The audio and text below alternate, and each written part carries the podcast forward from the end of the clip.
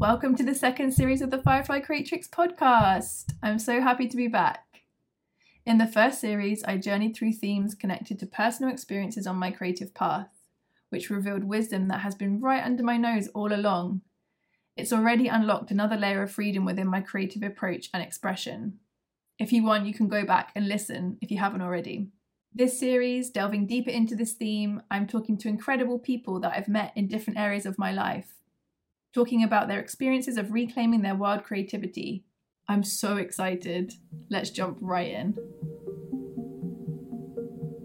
So, welcome to today's episode of the Firefly Creatrix podcast. Today, I'm here with Sara Baumann, who is in the States, in the US. Um, and I've known Sara for, I think I've known you since 2018 ish, or know about you. And then we, yeah, we wouldn't have met until later and connected till later. So we we're connected through our our work in Nepal, um, and, and and I'll get Sara to kind of elaborate on that a little bit. Um, but I just want to kind of reflect on a bio that I read about Sara earlier when I was kind of doing some research for this interview and for this conversation. And so it says uh, Sara Baumann is a global health mixed methods researcher with primary research interests in number one, participatory arts based and visual research methods. Um, which yeah anyone that knows me and follows me just knows that that is so like just that kind of participatory collaborative for, like using creativity using arts um to, to kind of deeper deepen our understanding of things. Amazing. Number two women's and adolescents reproductive health. I mean yes work in nepal with menstrual health and awareness and just again giving people autonomy hearing people's stories, amazing. And number three, mental health, which again, um, just such a huge topic and so important within the creative kind of conversation around how we navigate you know of, often that kind of sensitive side of us is the is connected to our creative side and i think that mental health piece comes in really strongly there so welcome sara thank you so much for being here and taking the time out of your day to speak to me and to share with everyone who's listening about you and uh, your creative journey. Um, and I'd love for you to just give us a little intro, a little insight into who you are. Yes. First of all, thank you so much for having me. This is so special to be a part of this podcast and just these continued conversations around creativity. It is like the best part of my day. So thank you for that. Um, I'm Sara Baumann. I'm an assistant professor at the University of Pittsburgh School of Public Health. I work in the Department of Behavioral and Community Health Sciences. So essentially, we do a lot of work in social science research at the intersection of kind of social determinants of health, public health, mental health, um, and looking at kind of broader structures in our lives that influence health outcomes a lot of our work is mixed methods based and community engaged. Um, for me in particular, as you already uh, alluded to, kind of using participatory and arts based and creative tools are really important uh, in my work in particular. Um, in terms of my creative background and kind of what why I'm here today, probably is really this um, kind of previous life that I lived um, as a filmmaker. And I still very much incorporate film in my life, but I'm not, my primary job is not a filmmaker anymore. I'm, I'm a, a professor and researcher, um, but filmmaking and storytelling and arts based methods are at the core of that. So we can talk a little bit more about that today, but filmmaking is kind of my mode. I'm also really into photography, um, but all kinds of creative tools um, the one kind of creative thing that I'm not really good at is music. I'm not that good at music, but I appreciate it. Um, so yeah, that's a little bit about me. I love it. I love it. And can you tell us a bit more about the, I suppose, because we met uh, connected to this, can you tell us a bit more about the collaborative filmmaking work in Nepal that you did and that you continue to do? Yeah, I think that's actually a really great place to start because I do feel like that's kind of the origin story of kind of this phase of my life that I'm in right now, work and creative wise. Um, so collaborative filmmaking. Collaborative filmmaking is a participatory visual research method. Um, you can find more information about it at collaborativefilmmaking.com. So I won't go into like great detail, but essentially it is a participatory tool that engages community members uh, people who are not necessarily trained in filmmaking or any kind of arts based method, training them in filmmaking to tell their own stories. As researchers, this is really cool for us because it allows us to engage participants in the whole research process as partners, as collaborators, to tell stories in the way that they want them to be told. Mm. It's different from journalism. It's even different from documentary filmmaking that I've done a lot because you're really handing the cameras, handing the scripts, everything is in the hands of the participants. And they tell their stories and they're really authentic and raw um, and then we use those stories to kind of better understand messy life experiences, complex life experiences, um, oftentimes around health in our case. And so um, I developed this method as a part of my PhD dissertation research um, at the University of Pittsburgh, but had kind of pilot tested this approach in Nepal um, around menstrual health with youth, which is where I came across Sophie's amazing work in this space. Um, and we got connected through another kind of gender and women's health researcher who's also really into visual methods so kind of this community started to build around oh yeah we can bring in the arts we can bring in research we can bring in science we can kind of pull all of these together to kind of better understand women's and girls experiences in nepal mm. so kind of my whole journey started um, on this collaborative filmmaking journey. It all started in Nepal uh, back in 2016, 2017. Mm-hmm. Um, we've since kind of gone on to do collaborative filmmaking projects all over the world, which is amazing. And we continue to kind of evolve and add to that process, which I would love to talk about a little bit today. Our our current work, Sophie. Um, yeah. But that I wanted to start there with kind of our the background of collaborative filmmaking. Yeah and i think that i think that really shows this idea of celebrating everyone's creativity and i think that's sort of why it felt so important to have you on this this series of this podcast because it's all about this rewilding process and understanding that we're all deeply creative like essentially that is that is our essence as humans is that we create things and it's so easy to in in today's society to kind of lose that you know within the kind of comparison world and and this whole kind of yeah social media where everything's got to be pristine and perfect when actually a lot of as you said a lot of what the films that you're now working with in the collaborative filmmaking world are very raw very real very very messy and that's that's what makes them so unique and so beautiful. And so what you came out with with the nepal work was there was two films in the end wasn't weren't there? Yeah so we had well, gosh, we've actually had several. So the first project was with um, a group of adolescent girls in far west Nepal. They created um, kind of short little um, vignette films about their menstrual experiences and how they navigate that every month. Mm-hmm. Um, we turned that into a full documentary and shared those kind of raw, authentic films in the community. And and just coming back to your point about kind of the the authenticity there, right? People appreciated those films so much. They were not created by trained filmmakers. Um, these were really, you know, kind of quick, you know, in the moment, spontaneous stories. And there's something really beautiful about that. And I still remember um, when we were publishing this work in the scientific literature, one um, reviewer, I still remember they were asking me to speak to the aesthetic quality of the films. And it's something that I didn't really do a lot of kind of analysis on before. I was like, oh, I guess we can talk about aesthetics because the aesthetic quality actually was interesting. Aesthetically, I'm, you know, as a filmmaker, I'm very interested in aesthetics. As a creator, I'm very interested in that.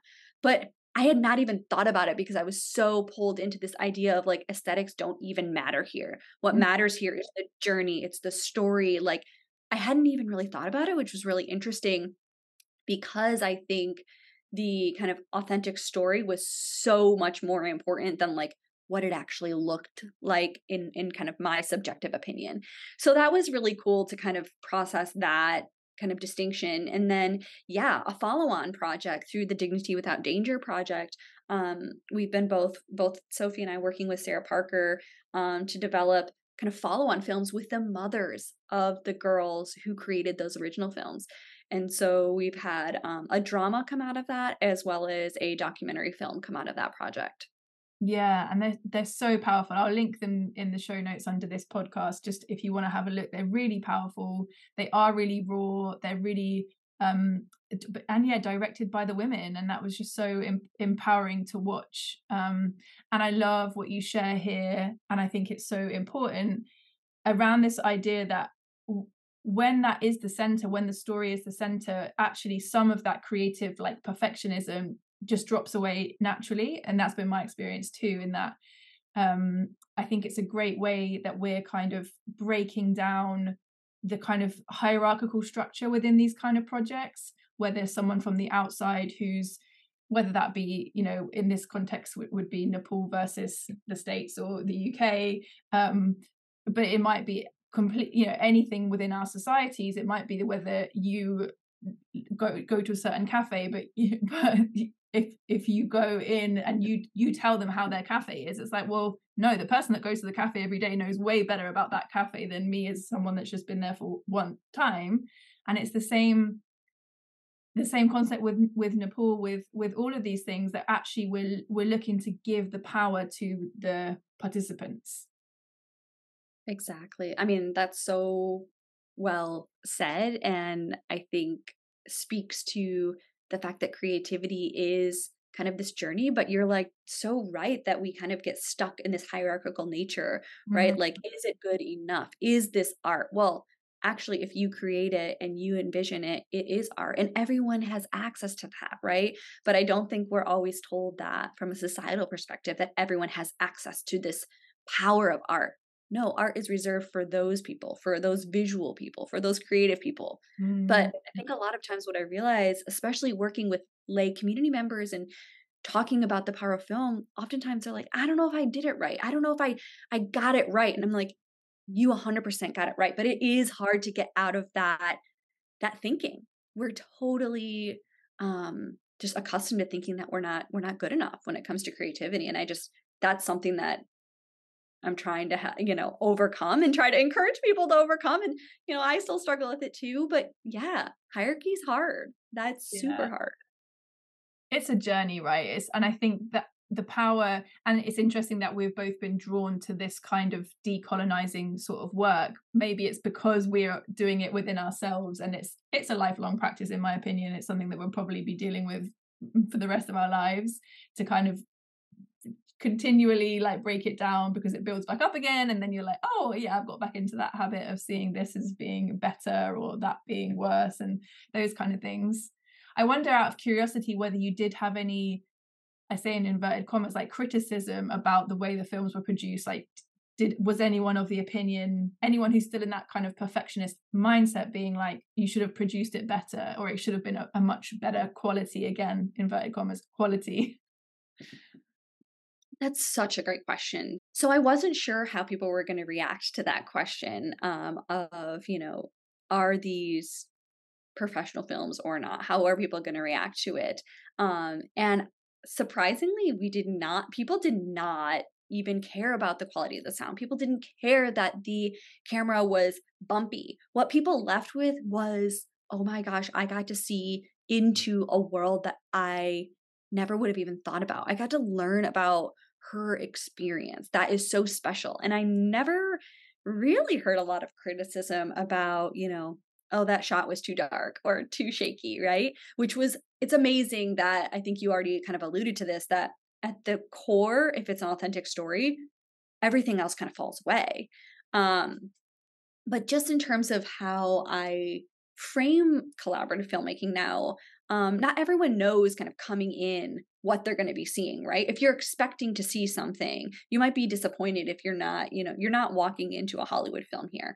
And so i do like to preface it and set the stage right? Like these films are authentic and raw and created by community filmmakers. And i think as long as people are kind of aware and in tune and like dial into that message people look for the story versus you know the quality of the cinematography in this particular case which so now i do try to like kind of set up the films beforehand and i think um yeah that's really helped a lot and people really know what they're getting into and they appreciate it so much which has been incredible.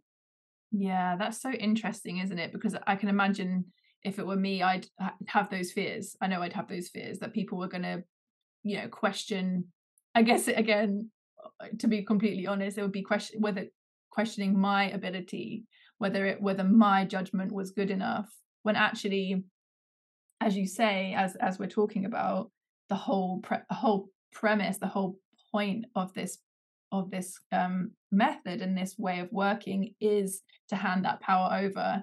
And I mean, I know with the women in Nepal, they even worked on the editing process, right? With Sushma, they worked together and they did the editing rather than anyone else.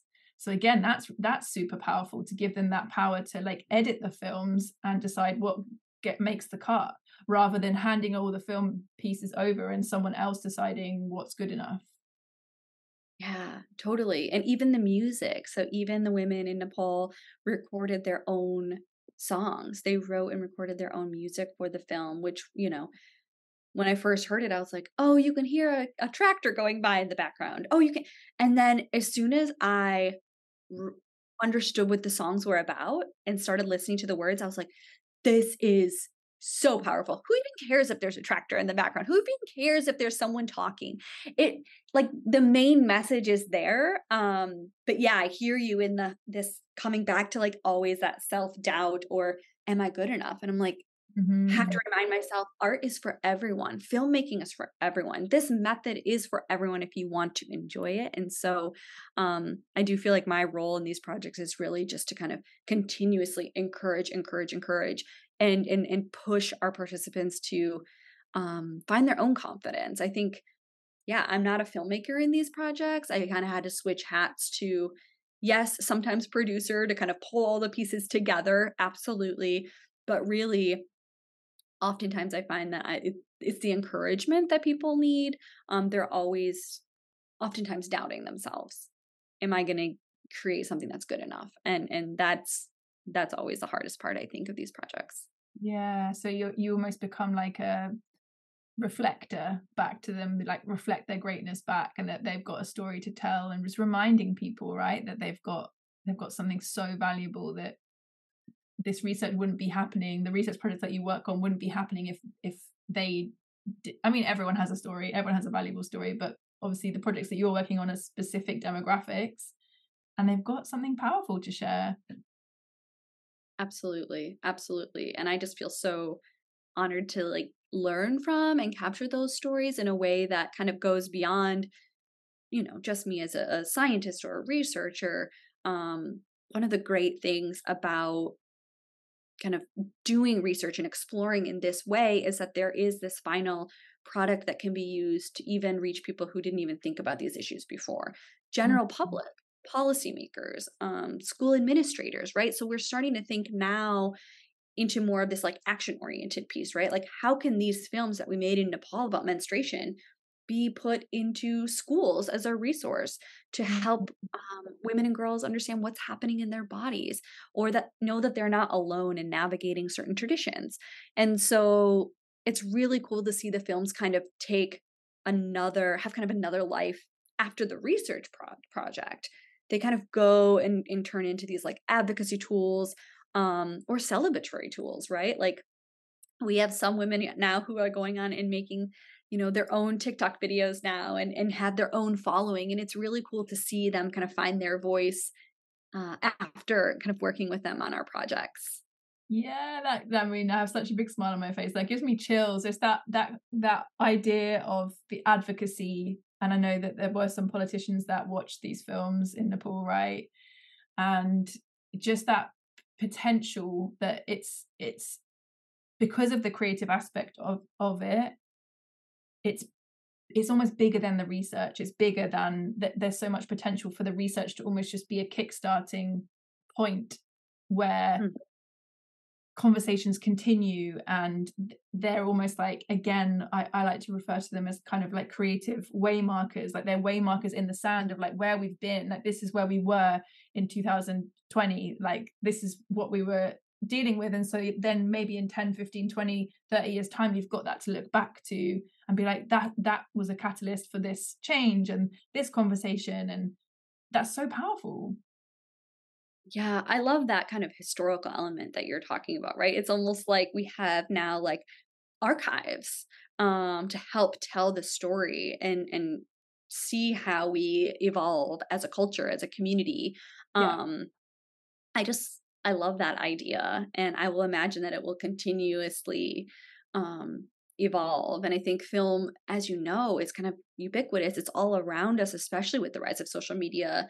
Um, so you know, we could even think about you know how do we harness um, the stories that are already out there and kind mm-hmm. of study kind of patterns and understand experiences in health and culture in that way too. I mean, there's so many opportunities I think at our fingertips. Um, and that actually kind of reminds me of another project that I think is quite related to this. It doesn't have to do with filmmaking, but it does have to do with Nepal um, and the arts. And I was thinking about this because, as you probably know, Nepal experienced a mega earthquake in 2015. And there was obviously widespread destruction and loss and anxiety and, and so many kind of negative effects of the earthquake. However, I was living there at the time, um, and I started to kind of maybe just notice because I had lived there before and after the earthquake um, that there were forms of art kind of rising from the rubble on the walls, on the street sides. Um, you could hear it at night. You could hear people playing music. And I was like, there's something really interesting just happening here in this community. I lived in kind of old Patan, like this Newar community, very close houses. So you can kind of see and hear the hustle and bustle. And even in all of this tragedy, people were still making stuff. And I was like, I was just blown away because I hadn't studied it yet from like a research perspective, but just anecdotally seeing people cling to the power of art. Um, so we actually did a follow-on study where we interviewed artists who created kind of these art forms in the aftermath of the earthquake, and we found that using art in this way helped them to cope. It helped them to rebuild community, um, and it helped them to heal. And so that really kind of showed me that kind of art is all around us, whether it's social media, whether it's on a mural outside our house, but it's there for the enjoyment, for the taking, whatever you need it for. Um, I just, so yeah, I just really love this idea of kind of turning to public art as well. Um, and exploring what that means for decolonizing creativity because this is like it's public it's out there you're walking by it every day and i really also love this idea of like taking art and making it public for the public in the public with the public i love that too yeah and it's telling a story isn't it? Like even even just seeing what organically comes out whether it's after a crisis of some kind or just generally day to day it's telling its story in in some way. It's just you know taking some time or a particular lens to kind of deconstruct it and work out you know what might be influencing different things and and yeah find those connections. I have so many things i could ask you. Um i'm going to take a step back though i'll be here all day. Yes i know. I feel like we needed like full day zoom. Um did you know as a child that you wanted to be a researcher or did you think at the time as a child that you wanted to be a filmmaker or was it something completely different? Oh gosh. Yeah i think as a child and maybe more kind of as at as in my adolescent years, I was really into art. Like I knew I wanted to do something creative. I wasn't sure if it was going to be graphic design or photography um, or filmmaking. I wasn't sure. Um, but growing up in like a household that of creative people, my, my parents are not artists by trade, but they are both very creative people and really good at their art form and really just I always saw them just using art in an enjoyable way to express themselves, to relieve stress, um, just as a hobby. Art was very important. And so um, I think just growing up in that environment, I knew I wanted to have art in my life.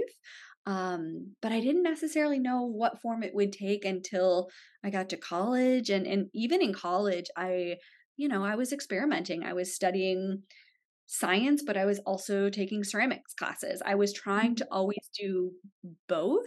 And then, you know, it wasn't actually until probably 15 years later that, or 12 years later, that I really formalized this partnership between research and film. It took me a long time to get there. I kind of bounced back and forth between working as a researcher and then saying, but I miss creativity, and then going back and working as a producer, being like, but I miss the content of public health and like really promoting health. And so I would bounce back and forth until I found now I feel so fortunate to have like found, created, merged these two in kind of what I consider the perfect job of of yeah. activity and science. Yeah. Yeah, I just love that. Even in hearing your childhood, like a snippet of your childhood story, seeing how both of those were two things were so important, and how ultimately you've you've created, you've like manifested for yourself this job that that brings those two together in such a beautiful way. Um, and so living with parents that were like you say artistic and and creative naturally did do you feel like that was sort of a permission slip or a, you know like a encouragement to explore your own creativity? I do and i see it as such a critical space right? Like whether it's parents or whether it's friends or whether it's your community wherever you are i think it speaks to the power of like the environment in which you're in is going to shape you know how you view yourself how you view your own creativity how you view your own art. My parents always were like you're creative you can do this. I was told that i could and so i did. I think it was i still struggle right? But i think it was a lot easier for me um because i grew up in that environment. Whereas if i wasn't kind of in a space where i was allowed to like paint and then throw it away and make a mistake and try again and try again and try again i probably would have just been like i'm not a creative person. I'm just not like it's just not for me, which is would have been such a shame, right? And so. I think mm-hmm. about that. I think about that with Leonardo, my son, right? And think about him and and his journey and I just want him to always have art as something that he is accessible to him and give him that space just because I came from that kind of environment and had that encouragement. It was, I think, a really drive, a huge driving force um, for my career. Yeah so you do the same yeah you emulate some of that same energy for him to like allow him to create. I know i see on your stories and things some of the things that he makes and like just the mess oh my gosh. It's a beautiful mess.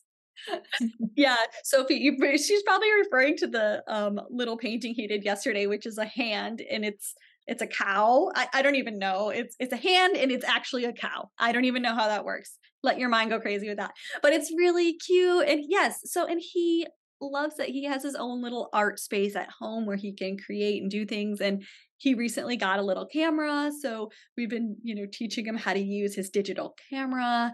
And it is just, that to me has been super fun just because I, I love photography. And he is taking pictures that of things that make him happy that represent what's happening in his life right now and it's really cool to see i think it's only going to you know develop into a, a vision but we just try to give him the resources right that that can encourage him to make mistakes make something and maybe you don't like it or make it and do it again in a different way and experiment and i think all of that is what art offers us. It doesn't have to be quote unquote perfect. It just it's just art. It just is.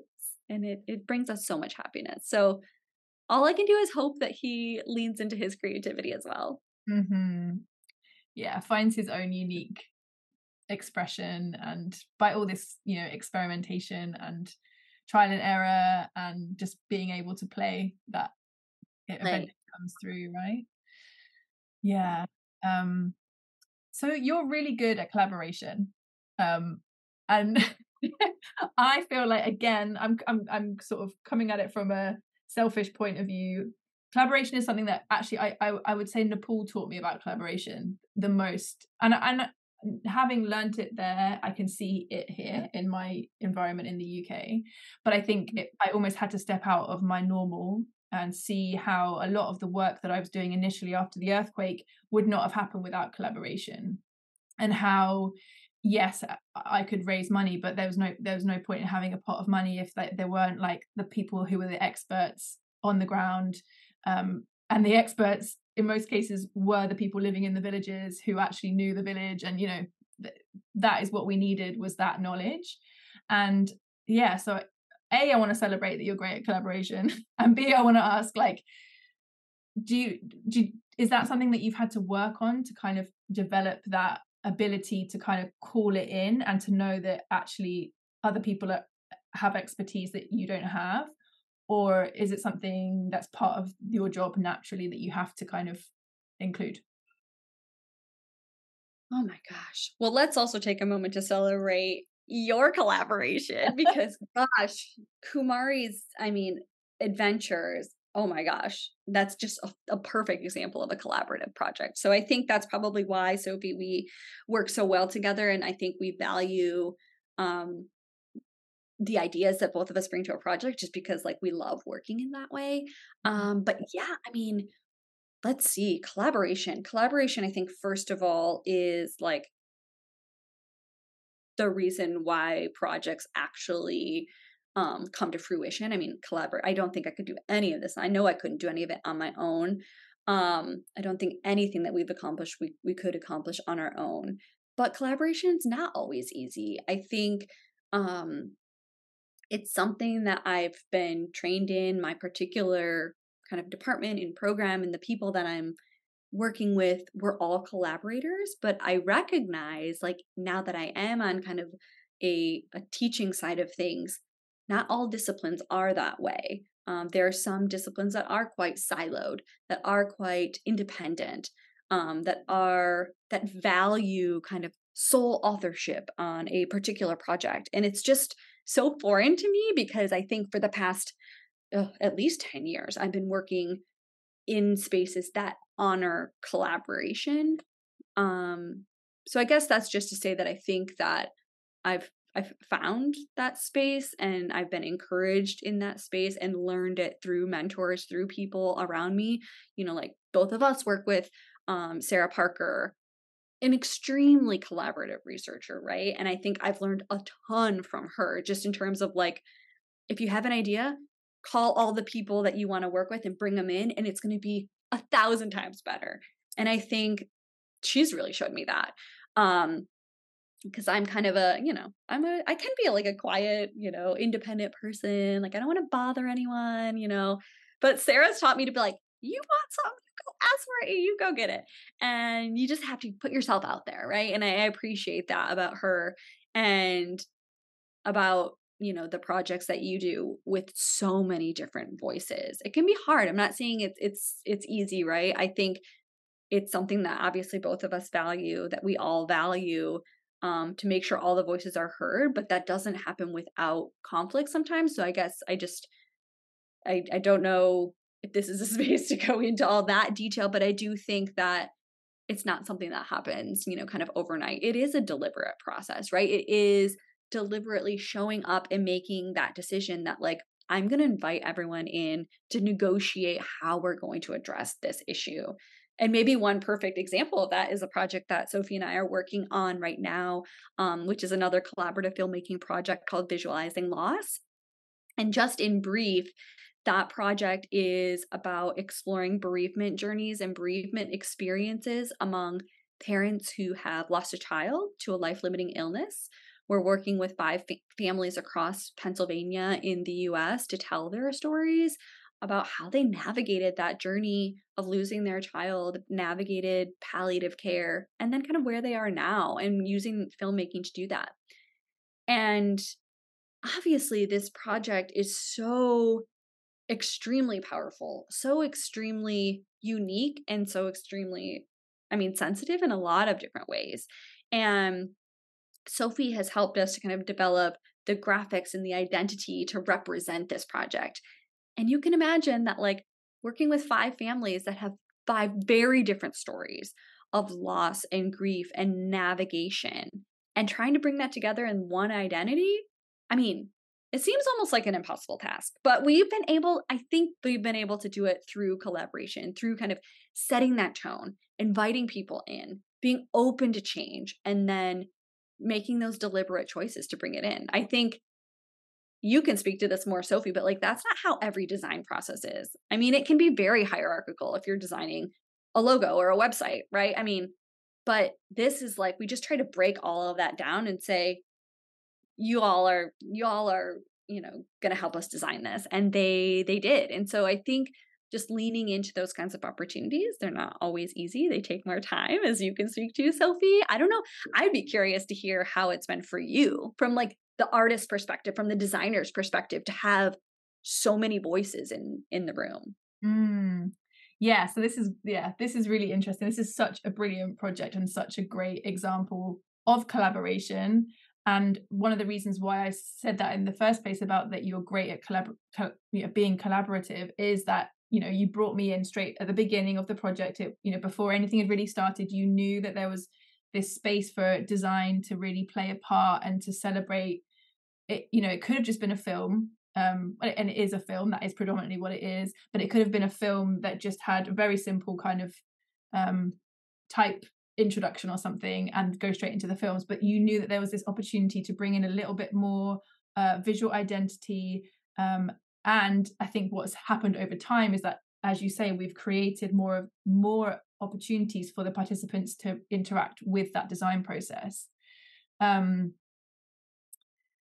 and yeah really i think where it really showed to me that you that this kind of work of handing the mic i'm going to say handing the mic over to the participants is that it was the same for me as the designer. And often often because people are spending money is one thing obviously if you're spending money on design work you it, it's it there's it's an investment and there's um there's often a fear there that you're not going to get what you want. So people can be quite kind of um yeah worried i would say and want to see things at every every stage that they can potentially micromanage but it's not it's not from that place of of wanting to control. It's just a needing to know what is going on. Whereas with this process it's been very kind of um once we chose the logo style and I, I presented three different logos at the beginning we chose the logo style we definitely had some feedback at the beginning as to how that sh- that could be a bit softer some of the colors that i'd used were a bit a bit too kind of not harsh, but they were quite bright, and it, we felt like it needed to be a bit more soft and gentle because of the subject matter. Um, and then, yeah, and then the exciting bit really comes when participants got to have an input as to how the logo developed and it wasn't huge changes i think that was that was key was that it wasn't we weren't saying to them oh you can completely like redesign the logo but the logo as if you look on my instagram and again i'll put links to it on um in the show notes, the logo is, is fairly simple, but it's kind of this maze like structure that holds different icons within it. And so the participants got to choose what those were, and they changed a couple. And there's a rainbow, and there's a cloud, and there's a heart, and there's a sunburst. So it's kind of that the juxtaposition of all the all the different feelings within the grief journey um, and the sort of vastness of the of the grief journey. And then more interestingly, recently has been as the process continued, we so that was actually last February, wasn't it? That we did that bit. I think where does the time go? Seriously. Yeah. I, guess the point is these things take time. Yes, right? which you've already said, and I think that, but I think that's that's the other thing that that goes against our conditioning and and living within this kind of capitalist and and sort of consumerist society that wants everything right now. They want to press a button and it's done. And it go what what you're doing and what we've done within this project is go against that and just be like actually grief especially is one of those things that has no there's no time frame there's no there's no sense there's no logic it just is what it is day to day and so the people that you've been working with are obviously at different points in their journey and like you said sharing their stories in very raw and vulnerable ways and so it has taken longer than we probably expected. and I think it will be more valuable and rich because of that, because it's had that time and participants haven't felt rushed. People have felt valued. Um, and I think, especially this last part where I have created an illustration that represents each film, uh, which again, I, I just felt such freedom to be able to watch the film, read the transcript, and then create something that just felt that I felt represented it um, that was great. And then the next part was that we handed it back to the participant and again asked them how they felt about it, whether it evoked the right feelings in them, whether it felt resonant, whether there was anything that they really wanted to change. And, and that was great because, again, there wasn't huge changes, but it just gave them that autonomy that like reason to believe that they're an integral part which they are they are the center um, but you'd have to as you said you have to keep reflecting being that mirror back to people that they are so important um, within these kind of processes. So it has been so gorgeous and i cannot wait for it to be out there in the world. Um, but yeah the process has been yeah that i've created then these five illustrations to go alongside the five films that kind of start to just emulate that kind of breaking down not breaking down breaking out of the kind of snapshot of the grief journey and that they, that these films are kind of just opening that door a little bit more and just giving that you know slightly wider um access to what people have experienced um just so that this this conversation can continue. Again it's i feel like it's such a um such connection to the nepal conversation that we were having where i feel like what could happen from this film is like endless like what this could open. Do you know what i mean yeah i mean it's crazy because now that we're kind of nearing the end of the project we are starting to think about kind of dissemination and sharing and what it means to different audiences. I think that is a key part of of every collaborative filmmaking process that we again work with the filmmakers to decide how the films are going to be shared and that is a very critical part right? Like whether it's you know i want to share it in my community with with my friends and family or i want this to reach policymakers in the capital and i want to make change. Like it mm. it's endless right what we can do which is super cool and so now we are um talking to the participants and we ask them their feedback like who are the people that need to see these films? Who would benefit? Who do you want to share these with? And we had so many great conversations with them about you know the importance of sharing this i mean in a lot of ways with other families who are navigating this process who absolutely feel alone because their child might be the only person in the country who has this particular genetic um, illness and that can you imagine how isolating that must feel at least knowing that these other families are navigating, have navigated, are going through this with you is so critical. Yeah. But also, providers, care providers, nurses, social workers, like all these people who are part of care teams, really getting a deeper sense of like the human aspect of what it means to navigate really, really difficult healthcare decisions um, is just inc- it's been incredible to get their feedback on that um, one of the families actually just reached out and asked if they could share the film potentially at their local theater, if they could rent out a small community theater to just bring people together to start some dialogue on these really hard topics. And I was just blown away that even after the project, they're thinking about how they can continue to use the films in their communities, which I think is just a beautiful illustration of the power of film and storytelling in in community. Well, and the power the power of giving the power back you know? Yes yes.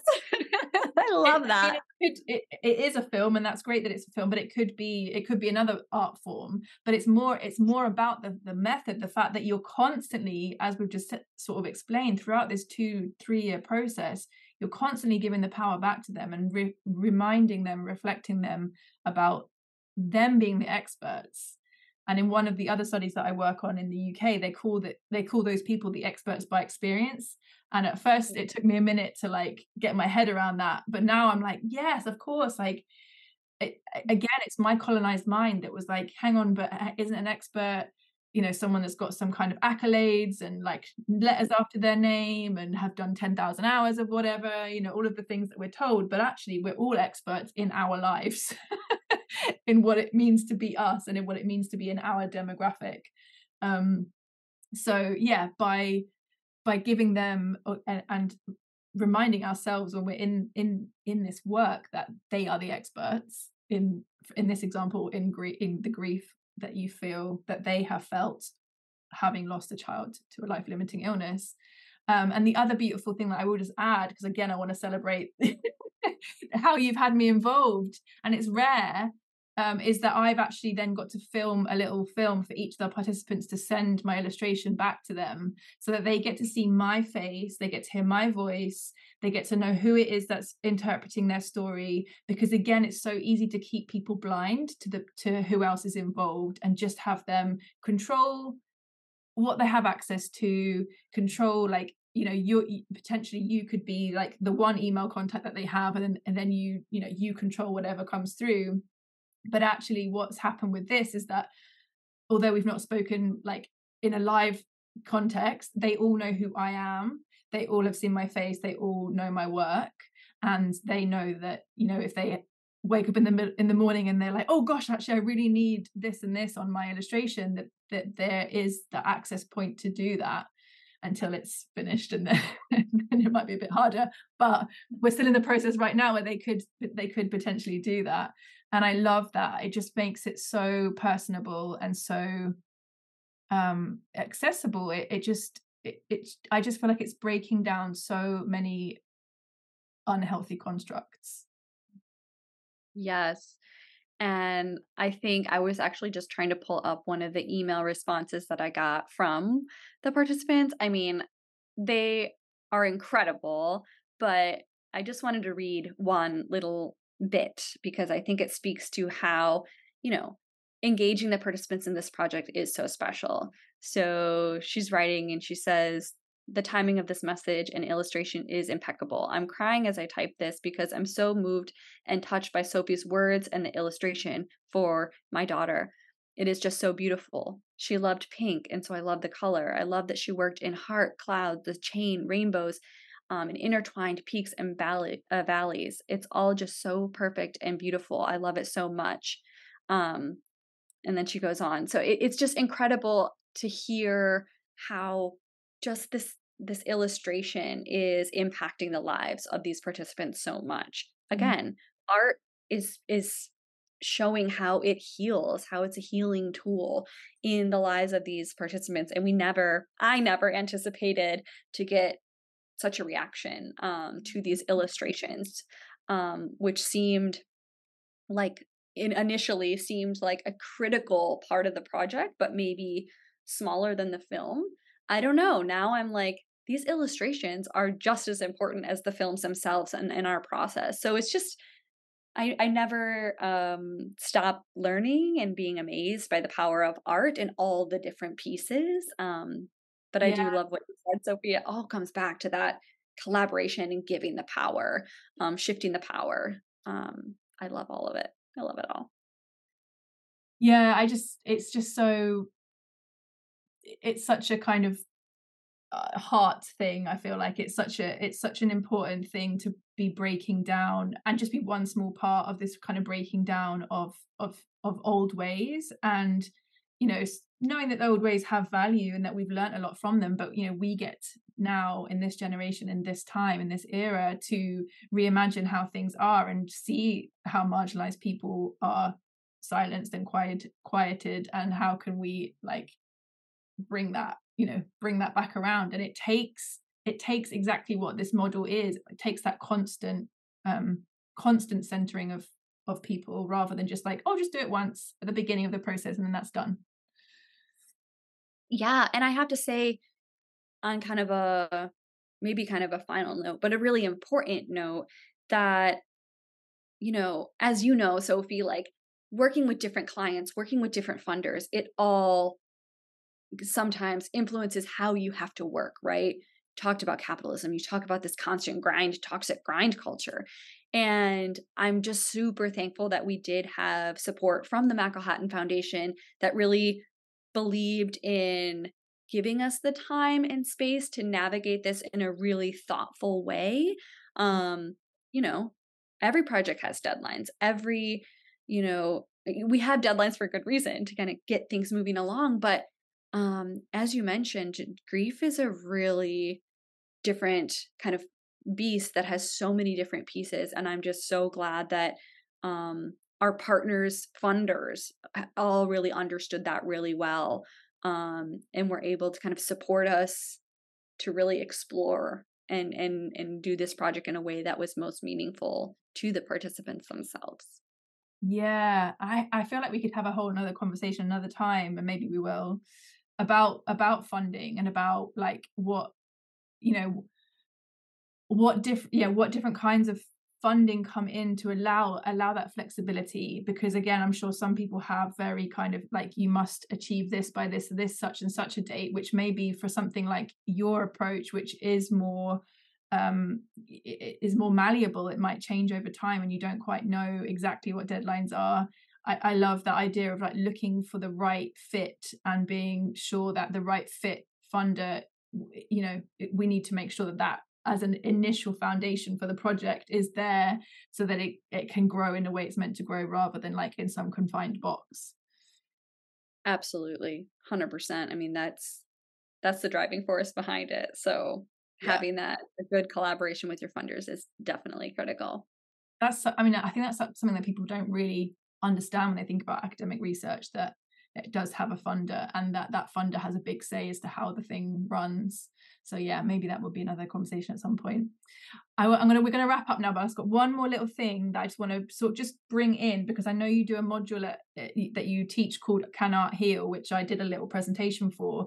But i just wonder if that kind of concept of can well yeah i wonder but i'm uh, you can tell us a little bit more is that because of the you know because of this work that you've done and you've seen the impact it's had on the participants and that inspired you to teach a module about it?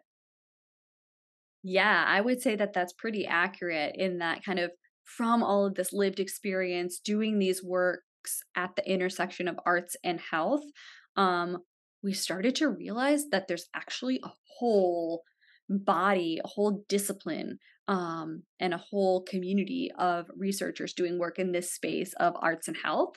And once I discovered that, and I was able to kind of situate what I'm doing within the larger context, within these larger um, frameworks. I mean, even the WHO has an arts and health kind of framework and research um, and center, which is just so amazing to see. I mean, obviously, um, arts and health is, is maybe in its early days but it's it's growing rapidly and it's incredible to see and so yeah a lot of a lot of what we've done is is take our research our lived experience and partner that with tons of other art forms that maybe we don't work in, but bring in speakers to talk about, bring in other artists and researchers. We have um, a colleague at Pitt who does research on music and dementia. Um, we had you come in and talk about the power of illustration in, in community messaging.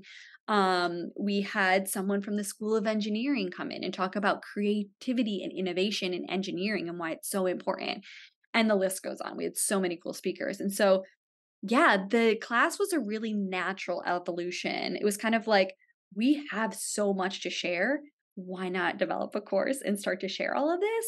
Plus, it allowed us to kind of dig into the science um, even more. So mm-hmm. that's been really cool to just see how much research is out there on the power of of music and painting and art space interventions on improving things like anxiety, improving things like um, strength, gait, chronic pain, so many things.